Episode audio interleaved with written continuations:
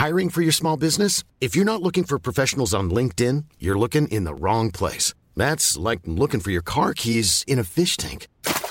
LinkedIn helps you hire professionals you can't find anywhere else, even those who aren't actively searching for a new job but might be open to the perfect role. In a given month, over 70% of LinkedIn users don't even visit other leading job sites. So start looking in the right place. With LinkedIn, you can hire professionals like a professional. Post your free job on linkedin.com slash people today.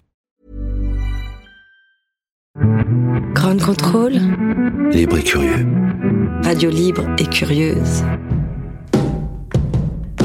Au gré du temps, au gré du vent, au gré des ondes. Au gré du vent, au gré des ondes, au gré du grand. Les océans absorbent chaque jour des millions de tonnes de gaz carbonique et deviennent de plus en plus acides. À lui seul, le glacier de Pine Island pourrait faire monter les eaux du globe de près d'un centimètre ces 20 prochaines années. Comme les Maldives ou d'autres îles du Pacifique, Kiribati sera l'une des premières victimes du réchauffement climatique et ses habitants voués à l'exode. Au gré du ground. C'est à l'insu de notre plein gré. À l'heure où la cryosphère crie au secours, noyée par un océan de déchets trop tiède à son goût, à l'heure où la planète fait tellement d'UV que nous serons bientôt rouges, écrevisses et versa, l'eau monte, les îles se noient, les écosystèmes se déséquilibrent, c'est la goutte d'eau qui fait déborder la vase. Alors où en sommes-nous concrètement? Sommes-nous à 20 000 lieues de pouvoir faire quelque chose ou y a-t-il encore de l'espoir? C'est le thème de cette nouvelle émission Au gré du Grand, dans le cadre de notre programmation Noël ma mère, à Grande Contrôle. Nos invités justement, Noël ma mère, c'était pas prévu, ça tombe bien Ah oui, c'est un nom euh, prédestiné, en effet. Mais c'est pas la première fois qu'on me fait le coup, donc je suis habitué. J'imagine bien que vous la connaissez, euh, cette blague. Bienvenue en tout cas, merci, Merci. d'être avec nous. Journaliste, vous avez été euh, très actif dans la sphère politique, anciennement maire de Bègle. Vous faisiez partie euh, des sept premiers députés écologistes et vous étiez candidat au présidentiel en 2002. Vous êtes également auteur de documentaires, de plusieurs ouvrages. On en reparlera dans le courant de cette émission. J'accueille également Jean Jouzel. Oui, bonsoir Fred. Bonsoir Jean, bienvenue. Merci d'être avec nous. Vous êtes directeur de recherche émérite au CEA, anciennement directeur de l'Institut Pierre-Simon Laplace. Vous étiez membre du GIEC, organisation qui a obtenu le prix Nobel. Vous êtes également membre de l'Académie des sciences et de l'Académie d'agriculture de France. On va commencer par le commencement. Que se passe-t-il concrètement dans les océans suite au réchauffement climatique? Tout d'abord, pour rappeler ce qu'on appelle le réchauffement climatique, je vous propose d'écouter cet extrait du documentaire Une vérité qui dérange. C'était en 2006. Le rayonnement solaire, sous forme d'ondes lumineuses, réchauffe la Terre. Et une partie du rayonnement qui est absorbée est renvoyée dans l'espace sous forme de rayonnement infrarouge. Une partie de ce rayonnement infrarouge est capturée par cette couche atmosphérique et retenue dans l'atmosphère. Et c'est une bonne chose, car cela maintient la température de la Terre dans une certaine moyenne, relativement constante et vivable. Mais le problème, c'est que cette mince couche d'atmosphère est épaissie par toute la pollution liée au réchauffement de la planète. Et du fait de l'épaississement de cette couche d'atmosphère, une plus grande quantité de rayonnement infrarouge est capturée. Et par conséquent, la température monte. C'est ça le réchauffement planétaire. Alors, est-ce que vous souhaitez compléter euh, cette euh, définition euh, d'Al Gore sur le réchauffement climatique, Jean? D'abord, cette, ouais, cette description est tout à fait correcte et extrêmement, je crois, compréhensible. En fait, euh, nous avons effectivement, disons, de l'énergie supplémentaire. euh, nous avons modifié la composition de l'atmosphère en gaz à effet de serre, 40% de plus de gaz carbonique, plus que doublé pour le méthane.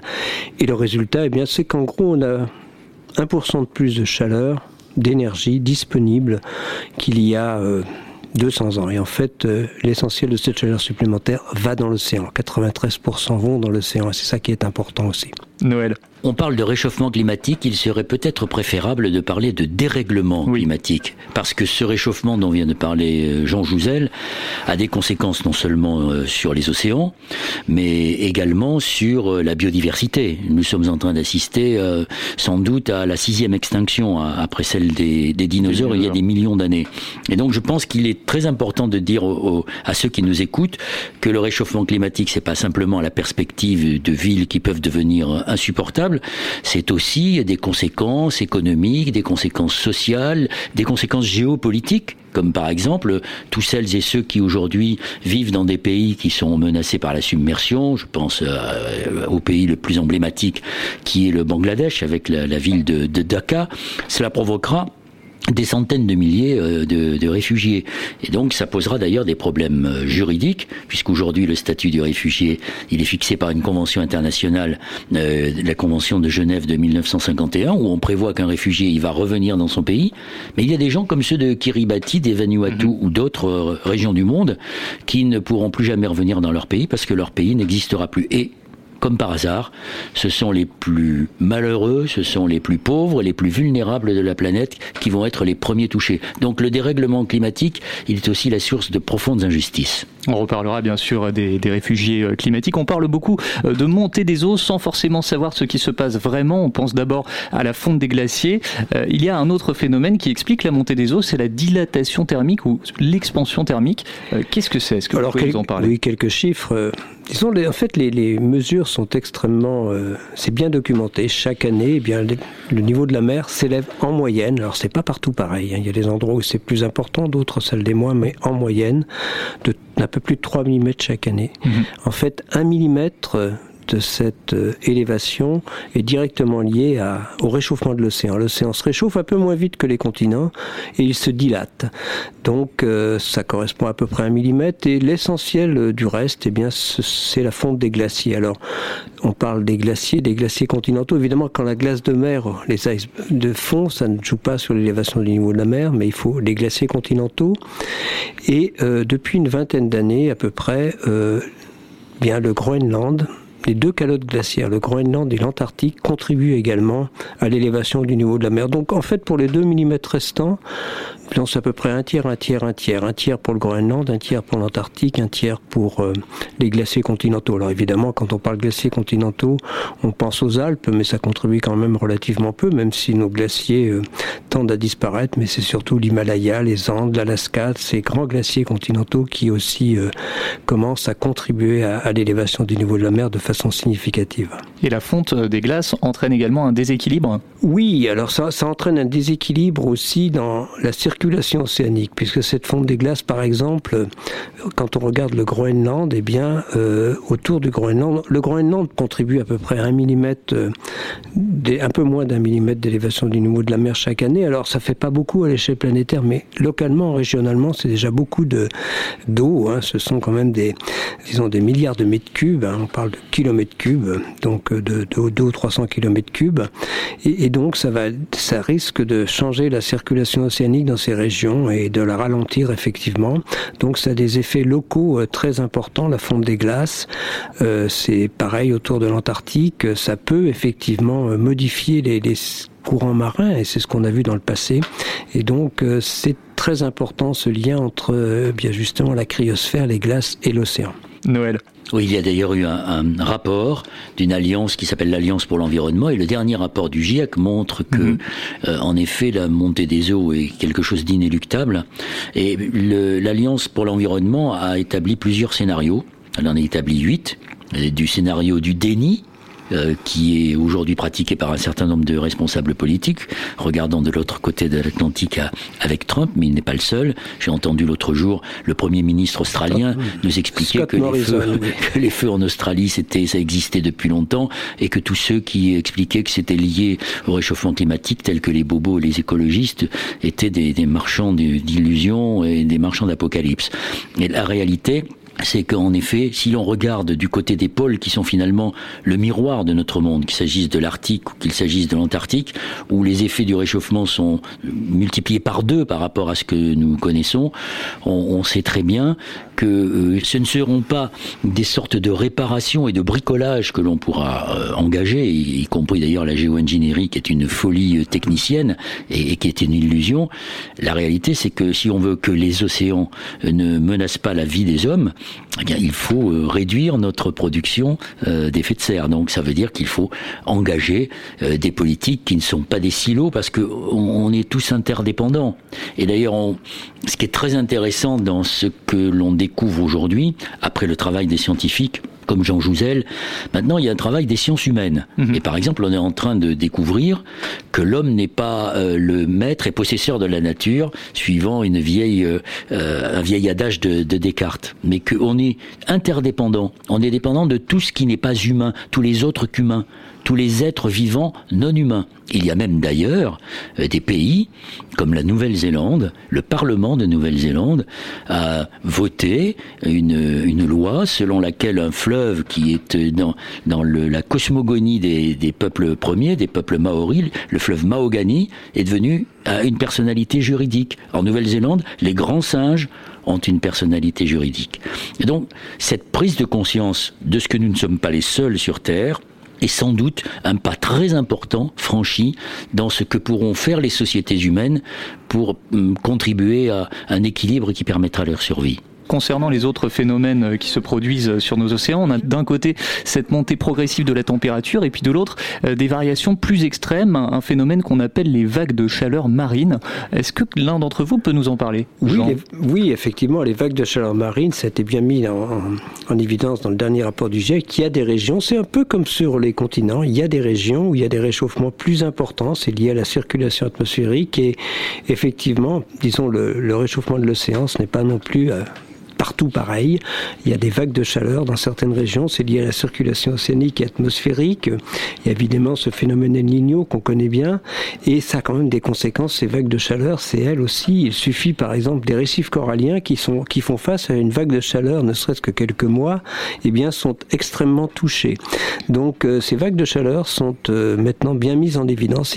Disons, il y a une quinzaine d'années, il n'y avait pas beaucoup de mesures de température de l'océan. Maintenant, on a des, des bouées qui euh, permettent d'avoir des, non seulement des mesures de l'océan, des températures en surface, mais en profondeur. Et vraiment, euh, mes collègues océanographes connaissent de mieux en mieux les propriétés de, l'océan grâce aux données satellitaires et aux données des bouées. Alors, quelques mots quand même sur, sur l'élévation du niveau de la mer. On en a parlé sur ce, disons, on a pris 20 cm depuis euh, le début du XXe siècle. C'est déjà important, mais euh, ce qui est beaucoup plus important, c'est la façon dont ça va se poursuivre. Et mhm.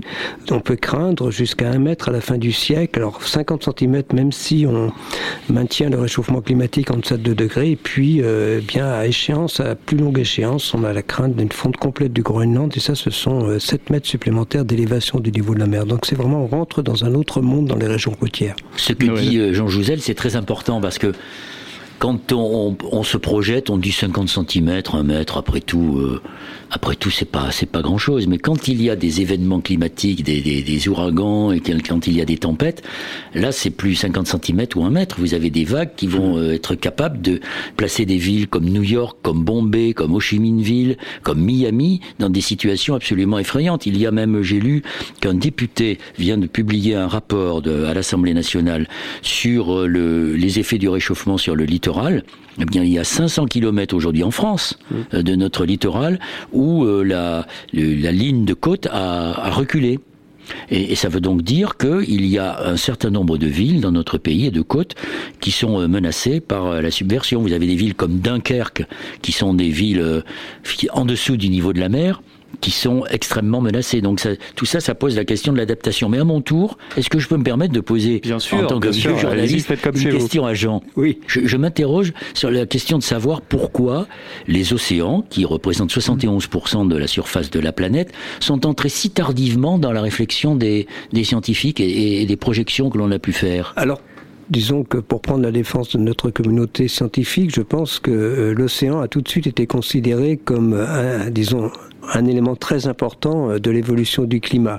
Donc euh, évidemment, les premiers modèles climatiques ne considéraient que l'atmosphère par simplicité. Le couplage avec l'océan s'est fait dans le début des années 90 et maintenant on parle aussi de, de modèles, on modélise aussi bien sûr, mes collègues s'intéressent à la vie de l'océan, à ce qui se passe à l'intérieur de l'océan. C'est peut-être pas le reproche qu'on peut faire à la communauté scientifique, mais c'est peut-être un reproche qu'on peut faire à, disons, aux décideurs politiques qui, eux, se retrouvent au sein de la Convention climat.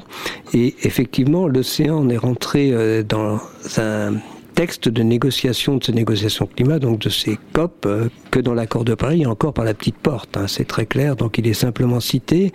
Et, c'est vrai qu'il y a eu, euh, heureusement, la, mise sur pied de cette plateforme Océan qui a, disons, les océanographes se sont dit, euh, il, faut absolument que l'océan ait une vraie place, alors y compris dans les négociations. D'ailleurs, à Madrid, on parlait de COP bleu, mais en fait, les, bon, je veux dire, il y a eu effectivement des journées sur l'océan, mais cette conférence climat ayant donné si peu de résultats, elle en a aussi donné assez peu pour l'océan. Mais l'océan est très important. Il est important. Alors, je, je voudrais simplement rectifier la, disons, l'entrée en matière de cette euh, séquence. Oui ce ne sont pas des millions de tonnes de CO2. Des milliards, des milliards. Ce sont des milliards. Je crois que, que la personne, ça, j'ai cru comprendre, c'était des millions. ah oui, oui, des, des, milliards. milliards de euh, 40 milliards, vous l'avez dit. Alors, disons, chaque année, on émet 42, 43 milliards de tonnes de CO2 et il y en a un bon quart à aller dans l'océan, 10, 12 milliards de tonnes chaque année. L'acidification, ça entraîne l'acidification de l'océan, c'est très important. L'océan est 30% plus acide qu'il ne l'était au début du siècle dernier, et euh, si rien n'était fait pour lutter contre le réchauffement climatique, son acidité pourrait doubler en moyenne. Plus dans certaines régions, moins dans d'autres, mais avec des conséquences, on le sait, en particulier sur les récifs coralliens et surtout le vivant, hein, sur les ressources halieutiques, donc c'est extrêmement important. Euh, c'est bien pour nous parce que le fait que l'océan absorbe du gaz carbonique, la végétation de même, disons, fait que ça, disons, la, la vitesse d'accroissement de, de, de, concentration dans l'atmosphère est moins importante, mais c'est vraiment au dépend de l'océan et de la vie océanique dans son ensemble. Oh, c'est notre poumon, hein, l'océan. Il y a la forêt amazonienne, mais notre vie dépend de l'océan. C'est d'ailleurs de là que nous venons.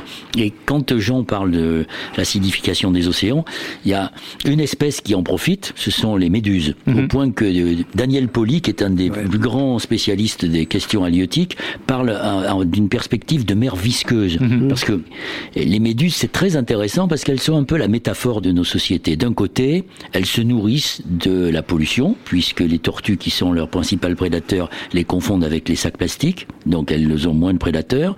Elles se nourrissent de l'acidification des océans, puisqu'elles ont moins de concurrents, puisque les poissons vertébrés euh, disparaissent.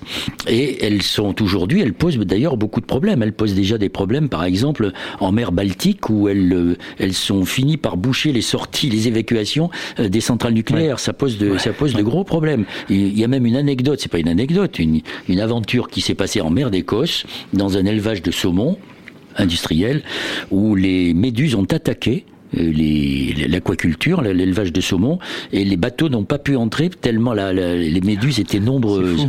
C'est absolument incroyable. Mais ces méduses, elles portent en elles euh, des protéines qui euh, peuvent conduire à allonger euh, l'espérance de vie des hommes. Donc oui. elles sont à la fois, elles profitent à la fois de, du dérèglement climatique et de, de, de, ces sociétés voraces et pollueuses, mais en même temps, elles sont porteuses d'un certain avenir pour l'homme. Et dernière chose, Jean Jouzel a évoqué la COP 25 qu'on avait qualifié de COP bleu, mmh. et quand on voit son résultat, on est en droit de se dire que c'est c'est pas seulement du déni auquel on est en train d'assister, c'est de l'irresponsabilité et de ce point de vue, on peut reprendre la réflexion de président Chirac en Afrique du Sud lorsqu'il disait euh, nous regardons ailleurs, mais il avait ajouté c'est l'humanité qui peut commettre des crimes contre elle-même. Oui, on est, on est vraiment dans une situation de criminalité qui devrait être jugée par les tribunaux internationaux comme celui de la Haye. Alors pour illustrer vos propos sur l'acidification des océans, une diminution progressive du pH de l'eau, je vous propose d'écouter cet extrait d'une vidéo AFP. Ce CO2 rend les eaux plus acides. En 300 ans, le pH des océans est passé de 8,2 à 8,1. Vers 2100, il devrait se situer entre 7,7 et 7,9 selon les estimations. Si ce changement peut paraître minime, il a un impact considérable sur les écosystèmes marins.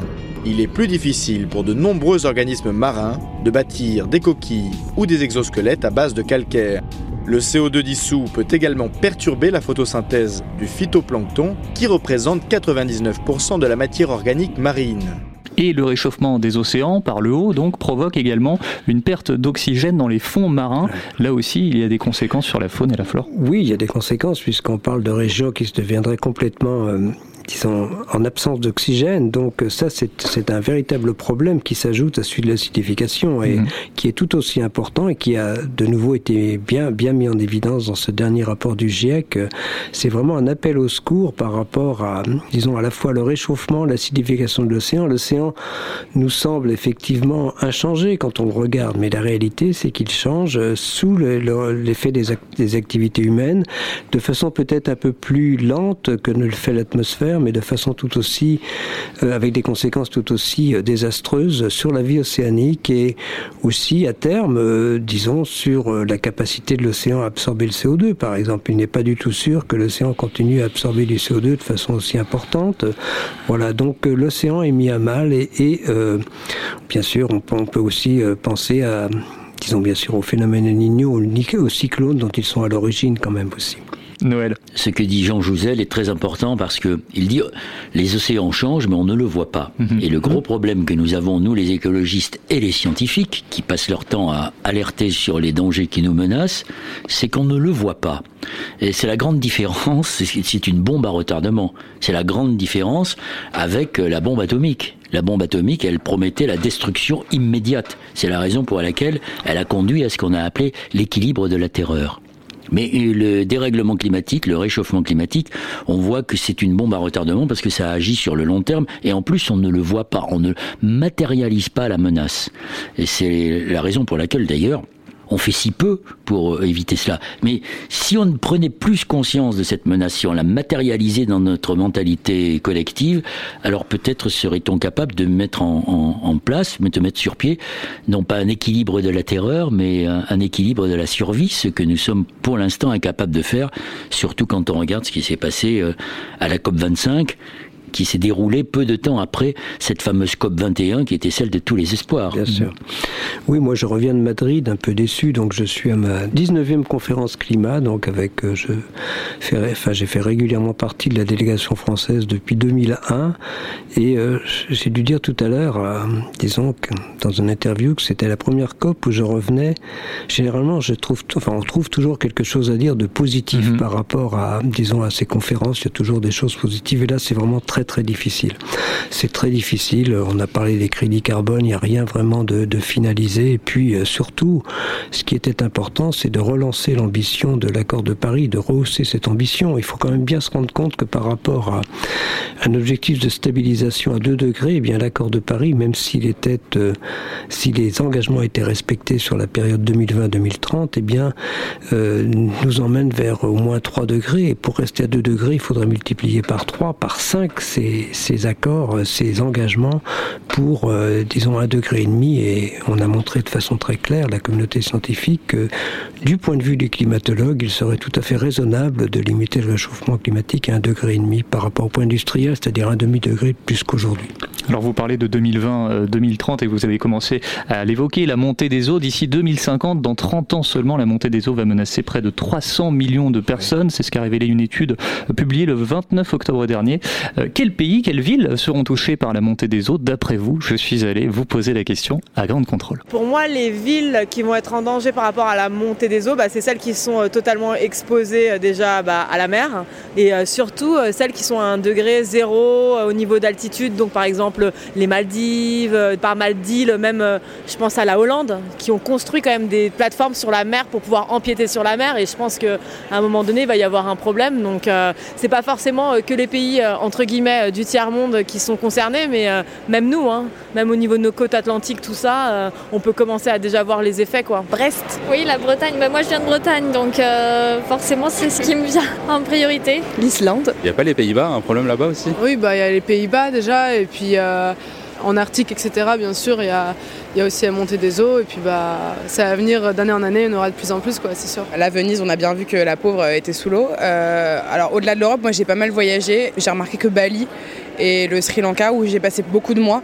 Euh, je crois qu'en tout cas ces pays-là sont bien embêtés. Buenos Aires, euh, la Patagonie, euh, je sais pas, en fin fond de l'Arctique, de la Sibérie, je sais pas, en Chine pareil, enfin partout quoi. Toutes les archipels aussi. Avec la remontée d'eau, il y a des îles qui vont être complètement submergées. C'est d'ailleurs actuellement ce qui se passe et ça arrive maintenant. c'est pas dans 20 ans, dans 30 ans, c'est maintenant. J'ai l'impression que tous les continents vont être un peu rognés par l'eau en fait. Je pense que ça va créer des sortes de guerres civiles, d'écologie. Enfin après c'est pessimiste, mais euh, je pense qu'il y aura des migrations climatiques quoi. Et du coup, euh, dans 20-30 ans déjà, ça va être bien plus euh, le bordel quoi. Alors, qu'est-ce que vous pensez de ces réactions Noël, ma mère, avez-vous regardé cette carte Parce que quand même, elle est impressionnante. pour la France, même pour la France. pour, la, France, on parle d'un million d'habitants qui, à horizon 2050, seraient inondés dans la région côtière au moins une fois par an. Donc, évidemment, c'est sous la combinaison des ondes de tempête, euh, voilà, mais et aussi, mais cette élévation du niveau de la mer euh, joue, il joue. Quand on regarde, j'ai regardé avec plus d'attention puisque j'ai été interviewé par euh, Ouest France suite à cet article, qui est, les, les Nantais sont très préoccupés quand on regarde toute l'embouchure de la Loire, mais Noël ma mère connaît mieux ces régions aussi, la vôtre oui, aussi, Noël, et très, quand même. Oui, du côté de Bordeaux, évidemment, toute, toute, le, toute la, côte atlantique. D'ailleurs.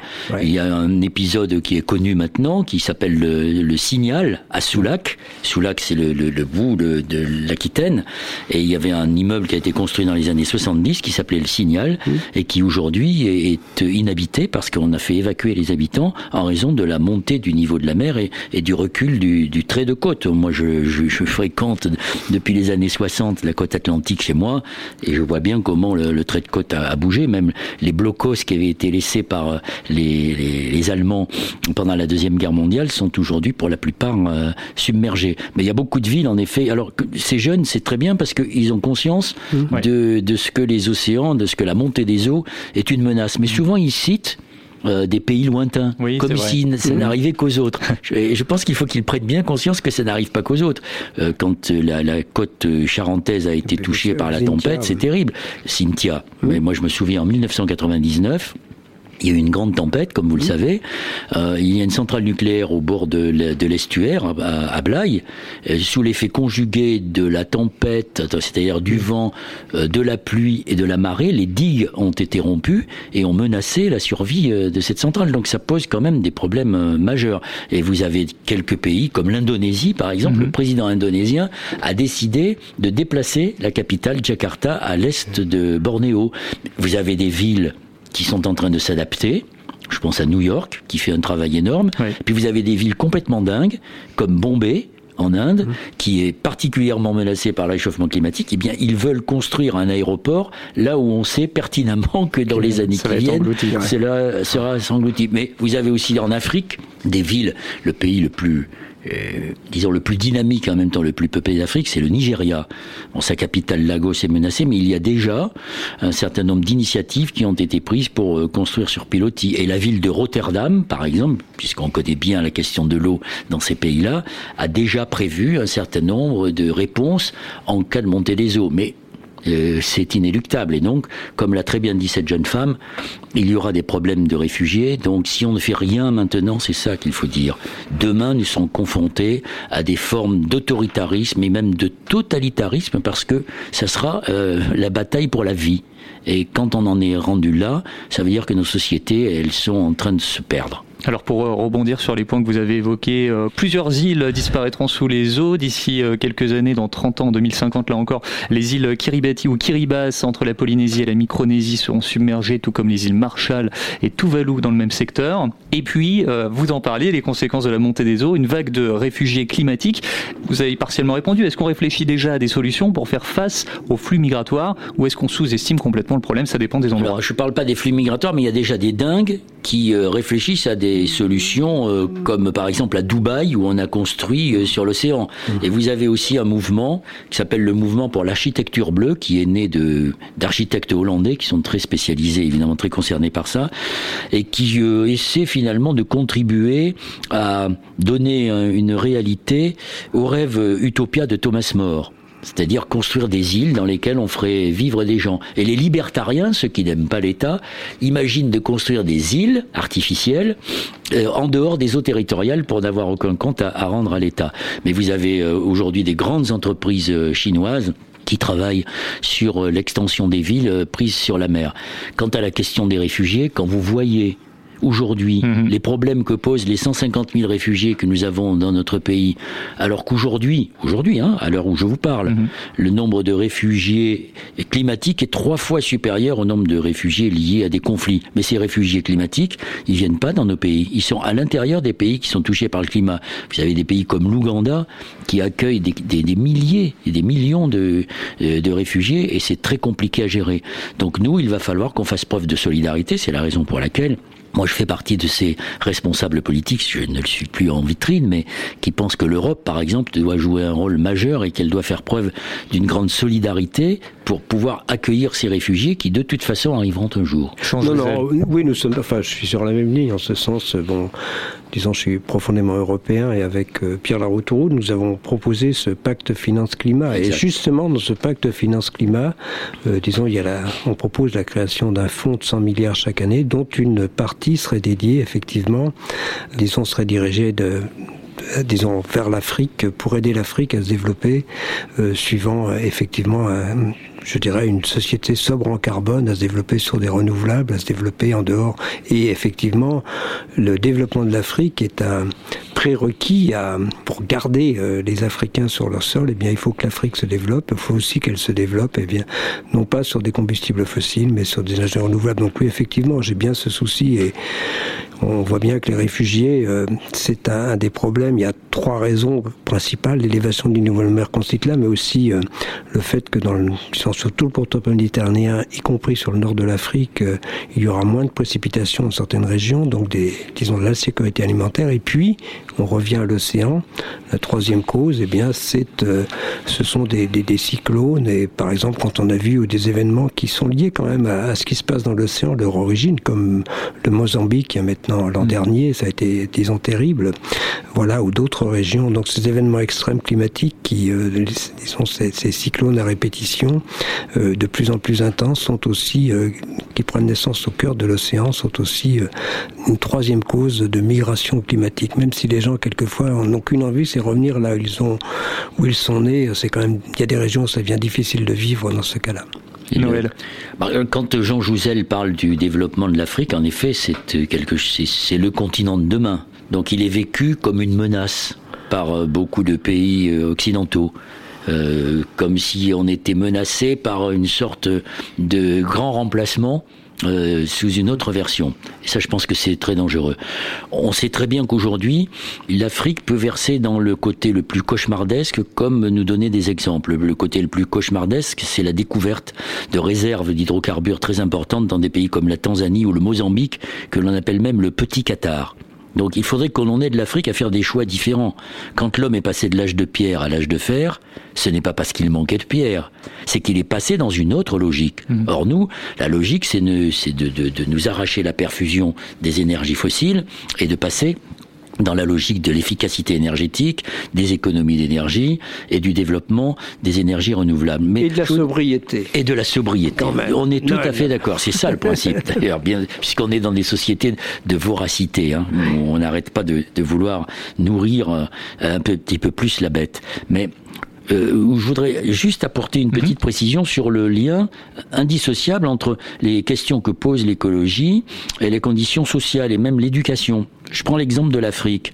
En Inde, au Rajasthan, il y a ce qu'on appelle l'université aux pieds nus. C'est une, une université très intéressante, libre, qui forme des, des femmes venant d'Amérique latine ou venant d'Afrique.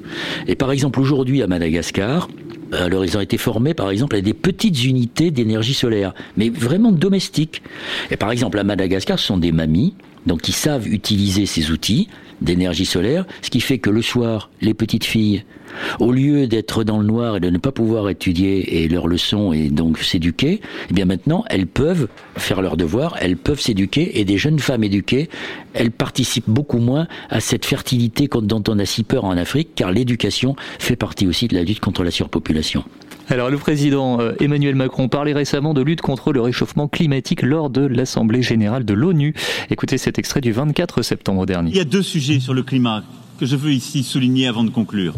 Si nous voulons réussir cette bataille, c'est la forêt et l'océan.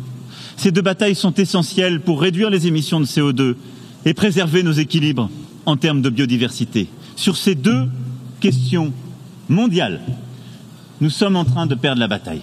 Nous sommes très loin d'avoir gagné. Et je souhaite que nous engagions, comme nous sommes en train de le faire pour la forêt primaire, le même combat sur les océans, pour engager là aussi des financements nouveaux, des actions concrètes et gagner cette bataille. Alors malgré l'inaction des dirigeants mondiaux, est-ce qu'on peut trouver du positif, des solutions? Est-ce que des mesures euh, concrètes pourraient être mises en place? Jean. Alors des mesures concrètes, quand on parle... Il se fait que quand on parle de l'océan, on évoque beaucoup plus actuellement les, les, les plastiques que euh, mhm. l'acidification de l'océan. Il, est clair que bon, sur l'acidification de l'océan, la, la, seule façon de la contrer ou de, de faire qu'elle augmente un peu moins vite, c'est vraiment de, bah, de limiter les, les, quantités des émissions de CO2 dans l'atmosphère. L'océan euh, absorbe malheureusement et, et donc on n'a on pas tellement de moyens d'empêcher l'acidification de l'océan, sauf euh, à la source d'une certaine façon. Et cela, en, ensuite, euh, sur l'élévation du niveau de la mer, je pense aussi qu'il faut euh, bien sûr euh, s'adapter, mais il faut aussi l'adaptation passe vraiment par une véritable vision, c'est-à-dire dans dans des régions côtières, eh bien il faut euh, accorder de la confiance aux, scientifiques. Et, disons cette élévation du niveau de la mer qui pourrait atteindre un mètre à la fin du siècle, eh bien il faut en tenir compte dans tous les développements des régions côtières. Et ce n'est pas si simple, on le voit bien puisque il y a beaucoup plus et c'est vrai pour la France, mais c'est vrai aussi pour disons beaucoup de pays de la planète, il y a un afflux, de, il y a un intérêt très fort, euh, une attractivité très forte des régions côtières pour les populations. Et cette attractivité, eh bien, il faut euh, non pas la, pas forcément la limiter, mais en tout cas euh, qu'elle respecte, disons, ces contraintes liées à l'élévation à venir de l'océan. Et ça, c'est un travail dans chaque municipalité, c'est un travail de maire. Et là, je me tourne vers, mmh. vers Noël, mais c'est vrai qu'il y a, il faut vraiment que, on voit bien la difficulté. Ensuite, on peut, on peut aussi imaginer, effectivement dans l'adaptation, on en a rapidement parlé, euh, une adaptation qui serait euh, effectivement de continuer à, se développer dans la région côtière, mais avec un habitat tout à fait adapté. Et ça, il faut le faire également, je pense. Donc voilà, il y a des choses à faire euh, au niveau des, régions côtières, de l'océan. Sur l'acidification, c'est difficile. Sur, voilà, autrement, voilà, ce sont les, deux principales conséquences. Et je crois qu'il faut en prendre la mesure. Et c'est le rôle des scientifiques d'alerter, mais c'est aussi le rôle des politiques euh, de prendre des décisions sages et euh, justement en fonction du, message des scientifiques. Oui, d'être capable de refuser des choses. On est dans un paradoxe puisque on nous explique, comme vient de le faire Jean Jouzel euh, très justement, la menace de la montée des eaux et paradoxalement, il y a de plus en plus d'habitants qui veulent se rapprocher de l'eau parce que le réchauffement climatique, les villes deviennent de plus en plus insupportables. Mais beaucoup d'erreurs ont été faites. Par exemple, pour que la Thaïlande devienne le premier producteur mondial de crevettes, on a supprimé les mangroves qui jouent un rôle très important à la fois dans la biodiversité comme frein.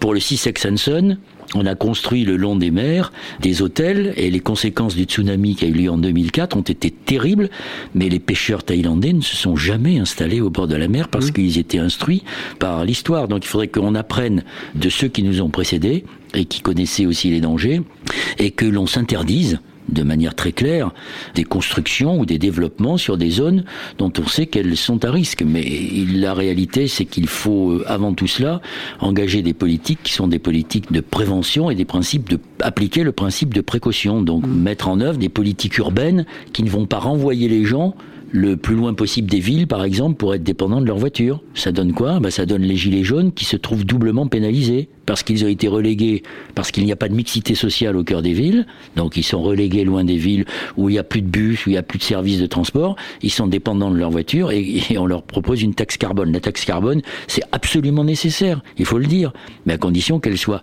redistribuée pour aider ceux qui sont les plus touchés euh, par les effets du réchauffement climatique, pour lutter contre les injustices environnementales. Parce que vous constaterez qu'il y a des gens qui sont victimes de la double peine. Ce sont en général les victimes d'injustice sociale qui sont les premières victimes d'injustice environnementale. D'ailleurs, aux États-Unis, depuis 1982, euh, après une manifestation euh, dans le comté de Warren, en Caroline du Sud, il y a un mouvement très important qui s'appelle le mouvement pour la justice environnementale et où on constate, comme par hasard, euh, que les grandes décharges, toutes les usines toxiques, ce qu'on appelle l'allée du cancer entre New Orleans et Baton Rouge, qui habitent le long de ces, usines des Afro-Américains et des Amérindiens. Qui habitent à, côté d'AZF Qui habite à côté de Lubrizol Où a-t-on construit du logement social? À côté de ces bombes. Jean Mais c'est le même contexte pour le réchauffement climatique. Le, disons, on parle souvent des conséquences du réchauffement climatique une par une, disons. Mais quand on en prend dans leur euh, intégralité, c'est vraiment le risque d'accroissement des inégalités qui est la première conséquence euh, du réchauffement climatique. On en est conscient entre pays pauvres et pays riches. Ce dont on est moins conscient, c'est que c'est vrai aussi pour des pays comme la France. Généralement, les populations les régions à risque, que ce soit des inondations ou des régions côtières, disons, sont généralement disons, là, là, les endroits où il n'y a plus de risque sont souvent habités par des couches les plus modestes de population. Simplement, les terrains peuvent être moins chers. Et puis aussi, eh bien, on a vu dans le cas des, il peut aussi y avoir euh, des injustices, effectivement, des inégalités dans les mesures qui peuvent être prises pour lutter contre le réchauffement climatique. Comme Noël Mamère, je suis euh, tout à fait attaché à une fiscalité écologique, mais il faut qu'elle soit mhm. juste et transparente, ce qu'elle n'est pas en France, ni juste ni transparente. Et euh, effectivement, dans le cas de l'augmentation de la, de la taxe carbone telle qu'elle était envisagée, eh bien, de façon relative, pas de façon absolue, puisque de façon absolue, ce sont les couches épuisées de la population qui contribuent le plus aux émissions, mais de façon relative, ce sont bien les couches les plus modestes qui ont été les plus touchées. Et donc, euh, ce risque d'accroissement des inégalités est vraiment euh, très présent dans, tout ce qui concerne le réchauffement climatique, et ça demande une attention vraiment euh, à la fois de, enfin, de notre côté en tant que scientifique, ça m'intéresse, mais aussi bien sûr des décideurs politiques. Alors Jean, vous avez commencé à, évoquer des solutions pour répondre à tous ces problèmes liés aux océans. Euh, j'ai trouvé quelques exemples de solutions proposées par des experts internationaux. Je vous propose euh, de me donner votre avis sur euh, ces solutions. Tout d'abord pour s'attaquer au développement du CO2 développer les énergies marines renouvelables, replanter et préserver la végétation côtière, vous l'avez évoqué, nourrir l'océan avec des éléments nutritifs, voire même ajouter des produits alcalins naturels pour diminuer l'acidité des océans. Donc, disons, il y a un peu à boire et à manger dans tout cela, bien sûr. remettre des, par exemple, du fer, ça a été, ça a été envisagé dans l'océan, puisque c'est ça que vous évoquez un peu, euh, disons, en filigrane. Et, euh, mhm. bon, c'est ça, ça ne marche pas forcément. Remettre des, éléments nutritifs dans l'océan, ça ne marche pas forcément. Euh, actuellement, on voit bien que là où on met des éléments nutritifs dans l'océan, dans les régions côtières, eh bien, c'est, disons, amené par les, les continents, hein, soit des nitrates, des phosphates. Eh bien, disons, ces éléments nutritifs ne font pas forcément du bien à l'océan. Hein. Ce sont aussi à l'origine des algues vertes dans certaines régions. Par exemple, quand on regarde la, la, la barrière de corail qui est très, disons, effectivement très touchée, euh, disons, au large de l'Australie, eh bien, elle souffre à la fois du réchauffement climatique, de l'acidification de l'océan, mais aussi de l'arrivée de phosphate de nitrate des continents adjacents, qui effectivement aussi euh, contribue à une certaine pollution. Donc euh, euh voilà, donc il faut faire très attention avec l'océan, mais euh, les, les, solutions ne sont pas forcément de ramener les éléments nutritifs. Je ne crois pas que ce soit, disons, et, et les expériences qui ont été faites avec en injectant du fer n'ont pas été extrêmement positive. Alors par contre, alcaliniser, ça peut être aussi peut-être un, phénomène, mais euh, il faut être prudent. C'est pas, on peut pas. C'est un peu, un peu pareil pour l'atmosphère. Tout ce qu'on appelle géo-ingénierie est pour moi extrêmement dangereux. Euh, disons euh, aussi d'un point de vue éthique, parce que ce qu'on mettrait, ce qu'on, disons les, les, méthodes qui sont envisagées, effectivement, eh bien, euh, c'est par exemple mettre aussi des, des, des aérosols dans l'atmosphère. Eh bien, si on arrête, eh bien, dans, dans 20 ou 30 ans, pour une raison quelconque, eh bien, le réchauffement qu'on n'aura pas pris en 30 ou 50 ans, eh bien, ce seront les jeunes d'aujourd'hui qui le prendront en 4 ou 5 ans, et ce sera encore plus mhm. terrible. Donc du simple point de vue éthique, il faut se poser beaucoup de questions quand on commence à jouer aussi bien avec l'océan qu'avec l'atmosphère. Mais il y a des solutions effectivement qui me paraissent encore plus dangereuses. Hein, Peut-être aider les organismes vivants à s'adapter au changement climatique, restaurer et améliorer leur habitat, ça c'est bien, et modifier leurs gènes pour qu'ils s'adaptent mieux. Ça, c'est peut-être plus compliqué. Oui, moi, je suis, je suis un peu sceptique. Donc, euh, je pense que la meilleure solution, c'est de diminuer nos émissions de gaz à effet de serre, de passer euh, de façon extrêmement rapide vers des énergies renouvelables en particulier. Euh, voilà, on peut aussi parler du, du, nucléaire, mais au niveau de l'ensemble de la planète, vraiment, le, le c'est le, c'est le, les énergies renouvelables qui vont se développer. Et alors là, on peut penser quand même se tourner vers l'océan. Il y a quand même un potentiel de développement d'énergie dans l'océan, d'énergie marine, aussi bien de mmh. fermes éoliennes que d'usines qui ont utilisé la marée. Donc là, il y a quand même un potentiel énergétique intéressant dans l'océan. Tout à fait juste, mais il faut se méfier comme de la peste de toutes les solutions techniques qui seraient appelées à nous sauver. J'ai eu la chance, quand j'étais étudiant à l'université à Bordeaux, d'avoir pour professeur, et j'ai milité avec lui, un grand philosophe qui s'appelle Jacques Ellul. et qui avait écrit en 1953 un livre majeur qui s'appelait La technique ou l'enjeu du siècle, dans lequel il expliquait que le progrès technique n'est pas forcément euh, euh, linéaire avec le progrès humain et que le progrès technique peut même se retourner contre le progrès humain. Et donc là, on est vraiment dans le rêve prométhéen de ceux qui nous annoncent que grâce à la technique, on va sauver l'humanité des périls qu'elle-même a créés. Donc, comme Jean Jouzel l'a dit, le premier effort que l'on doit faire, c'est de réduire nos émissions de gaz à effet de serre. Donc, ça veut dire changer de manière radicale nos modes de vie et nos modes de consommation, ce qui est très compliqué parce que euh, la nécessité qui est devant nous, c'est de le faire de façon démocratique.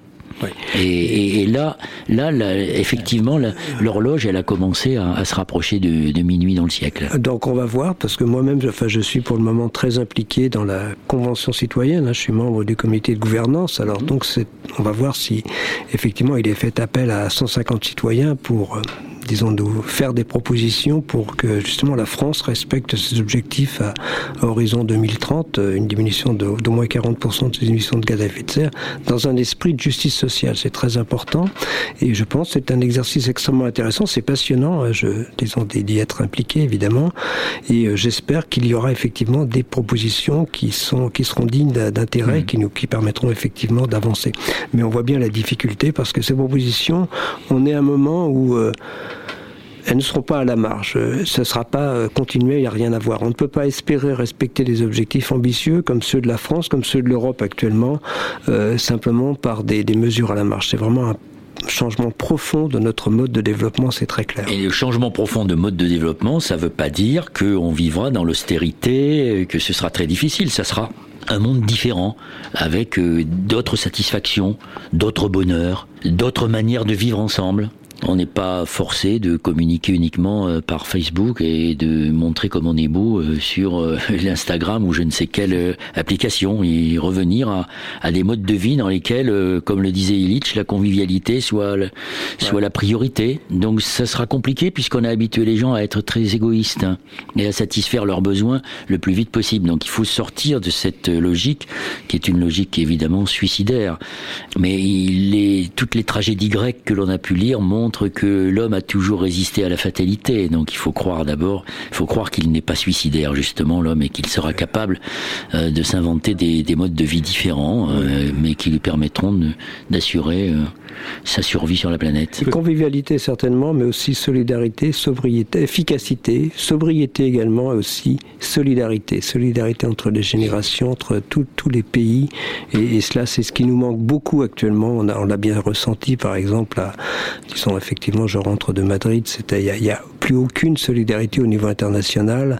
On voit bien ces pays qui se désolidarisent pratiquement des engagements qu'ils ont pris à l'accord de Paris. En tout cas, il n'y a plus de dynamisme et sans cette solidarité, eh bien, on n'y arrivera pas, c'est clair. Ça remet en cause notre slogan euh, le slogan du rapport Meadows, c'était Nous n'avons qu'une seule terre. Le slogan des écologistes, c'est Nous n'avons qu'un seul monde. Non, malheureusement, nous n'avons pas qu'un seul monde on s'aperçoit qu'il y a plusieurs mondes et que ces mondes se combattent et que ces mondes euh, veulent garder euh, leur quant à soi contre euh, les autres qu'ils se développent aux dépens des autres. Et comme le dit Jean Jouzel, si on continue dans cette logique, alors euh, notre monde aura beaucoup de soucis à se faire. Et, rappeler que la planète, c'est pas son problème. La planète est survivra, mais l'espèce humaine aura quand même de grandes difficultés et qu'on peut se retrouver dans des situations telles que celles qui étaient décrites par Hobbes, qui parlait de l'homme est un loup pour l'homme. Oui, l'homme peut devenir un loup pour l'homme si euh, les ressources s'épuisent et si on est dans une situation de survie.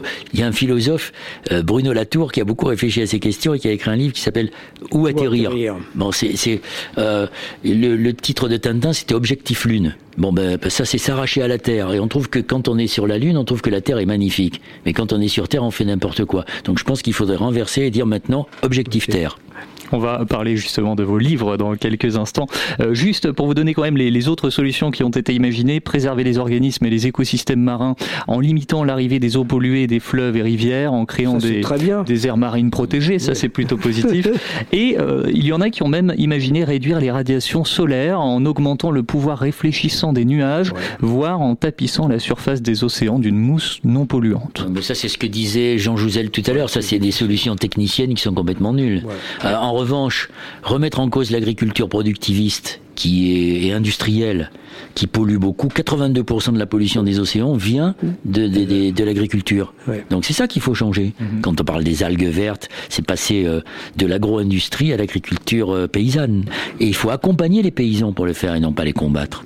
On a beaucoup parlé des solutions à grande échelle, à notre échelle euh, en tant qu'individu. Que faire pour limiter le réchauffement de la planète, réduire les gaz à effet de serre Jean bah, Oui, moi je rappelle toujours que, bon, disons, nos principales activités, c'est d'ailleurs la façon dont est organisée euh, la Convention citoyenne. Quand on parle des, de se loger, se, se déplacer, se nourrir, ça représente déjà... Euh, largement une bonne moitié des émissions de gaz à effet de serre de notre pays. Et je crois que, disons, par rapport à ce type d'activité, eh bien, c'est presque une décision de chaque jour. Donc, euh, ce qu'on appelle les petits gestes est important. Mais évidemment, euh, quand on va parler de se déplacer, eh bien, euh, je crois que les gens sont tout à fait prêt à prendre les transports en commun, au moins une large partie, mais faut-il encore qu'il y en ait? Donc on, on peut aussi, euh, disons bien sûr, le rôle du citoyen est très important, mais il ne peut s'exercer que dans un monde où effectivement, je dirais, les, infrastructures, par exemple, pour se déplacer, sont mises à disposition pour euh, effectivement que ces déplacements ne soient pas trop émetteurs de gaz à effet de serre. Donc il y a, beaucoup de choses à faire. Donc chacun d'entre nous, nous sommes responsables. Chacun, disons, tout le monde est responsable, c'est-à-dire le système éducatif euh, les élus, mais pas simplement les, parlementaires et l'exécutif national, mais aussi les élus à tous les niveaux ont une responsabilité que généralement ils prennent d'ailleurs, hein, beaucoup le, prennent au sérieux, les entreprises et le système d'enseignement, les médias.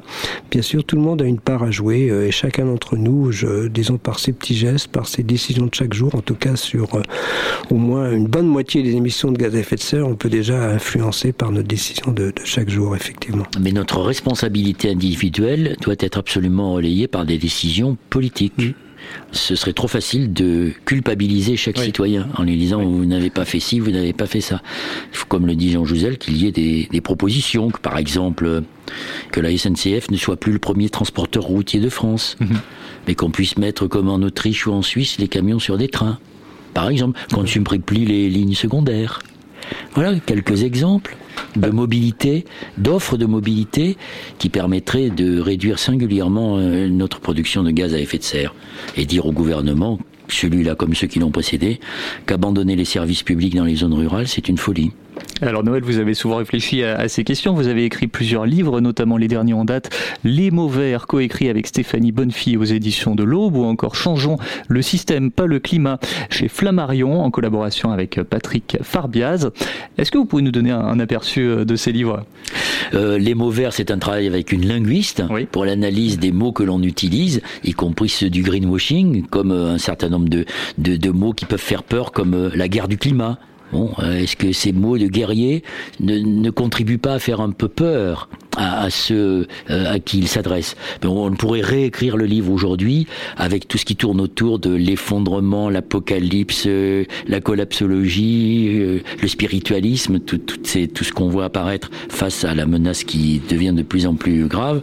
Quant à changeons le système par le climat, c'est inspiré directement du slogan d'une association très active citoyenne qui s'appelle Alternativa Mhm. et qui explique qu'on ne changera pas le monde si on attend qu'il vienne que les décisions soient prises par le mais que euh, toutes les sociétés ont évolué ont changé.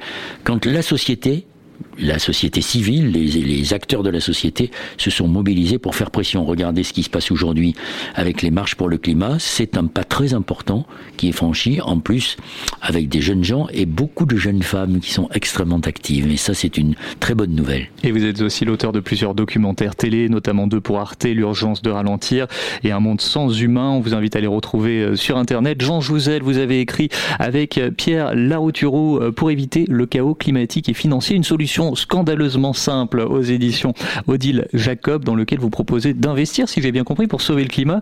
Est-ce que vous pouvez nous en donner un avant-goût? Oui, bien sûr. Euh, disons l'idée, le, point de départ, euh, le constat vient de la Cour européenne des comptes. Si on veut réussir la, transition énergétique en, Europe, euh, disons, il faudra investir chaque année plus de 1000 milliards d'euros chaque année au niveau européen. En fait, ce ne sont pas des investissements supplémentaires. Il y en a déjà des investissements des, des gens qui construisent des trams ou de l'isolation des bâtiments Quand on parle en termes d'investissement supplémentaire, c'est plutôt 300 milliards d'euros chaque année au niveau de l'Europe, de l'ordre de quelques dizaines de milliards d'euros, 2% du PIB euh, en France, euh, voilà 45 milliards d'euros. Euh, l'idée, c'est qu'effectivement, eh bien, disons la proposition, ce serait de créer une banque européenne pour le climat et la biodiversité. C'est ce qu'on a proposé avec Pierre d'un fonds aussi européen. En fait, cette idée de banque européenne pour le climat et la biodiversité est en train de prendre corps. Il semble que la, Banque européenne d'investissement se, place sur le créneau. On verra bien ce qui se passe, mais disons les chiffres qui sont cités actuellement sont plutôt assez loin des, chiffres que nous avons proposés.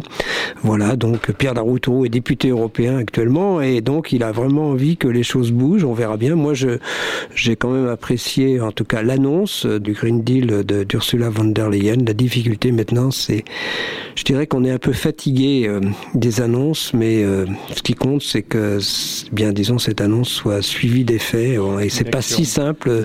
Du diviser par deux les émissions en Europe d'ici entre 2020 et 2030, euh, ça va pas être simple, mais c'est sur le papier, c'est bien, mais il faut vraiment que ça se concrétise et c'est mon souhait et c'est un peu et pour nous en tout cas, s'il n'y a pas d'investissement supplémentaire, on n'y arrivera pas. C'est ça l'idée de notre proposition.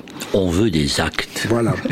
merci, merci Jean, merci euh, Noël, merci à tous les deux pour votre présence à cette émission euh, sur Radio Grande Contrôle. Quelques liens utiles bien sûr à retrouver en description du podcast, les liens YouTube euh, des documentaires, les livres, les éléments évoqués lors de cette émission. N'hésitez pas à les consulter. Merci à Anthony Aron à la technique. Podcast disponible sur les plateformes de streaming audio et sur grandcontrôleparis.com. À bientôt.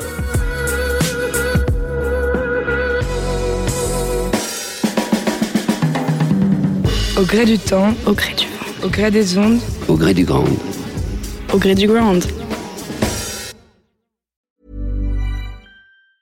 Planning for your next trip? Elevate your travel style with Quince. Quince has all the jet-setting essentials you'll want for your next getaway, like European linen, premium luggage options, buttery soft Italian leather bags, and so much more. And it's all priced at 50 to 80% less than similar brands. Plus, Quince only works with factories that use safe and ethical manufacturing practices. Pack your bags with high-quality essentials you'll be wearing for vacations to come with Quince. Go to quince.com slash trip for free shipping and 365-day returns.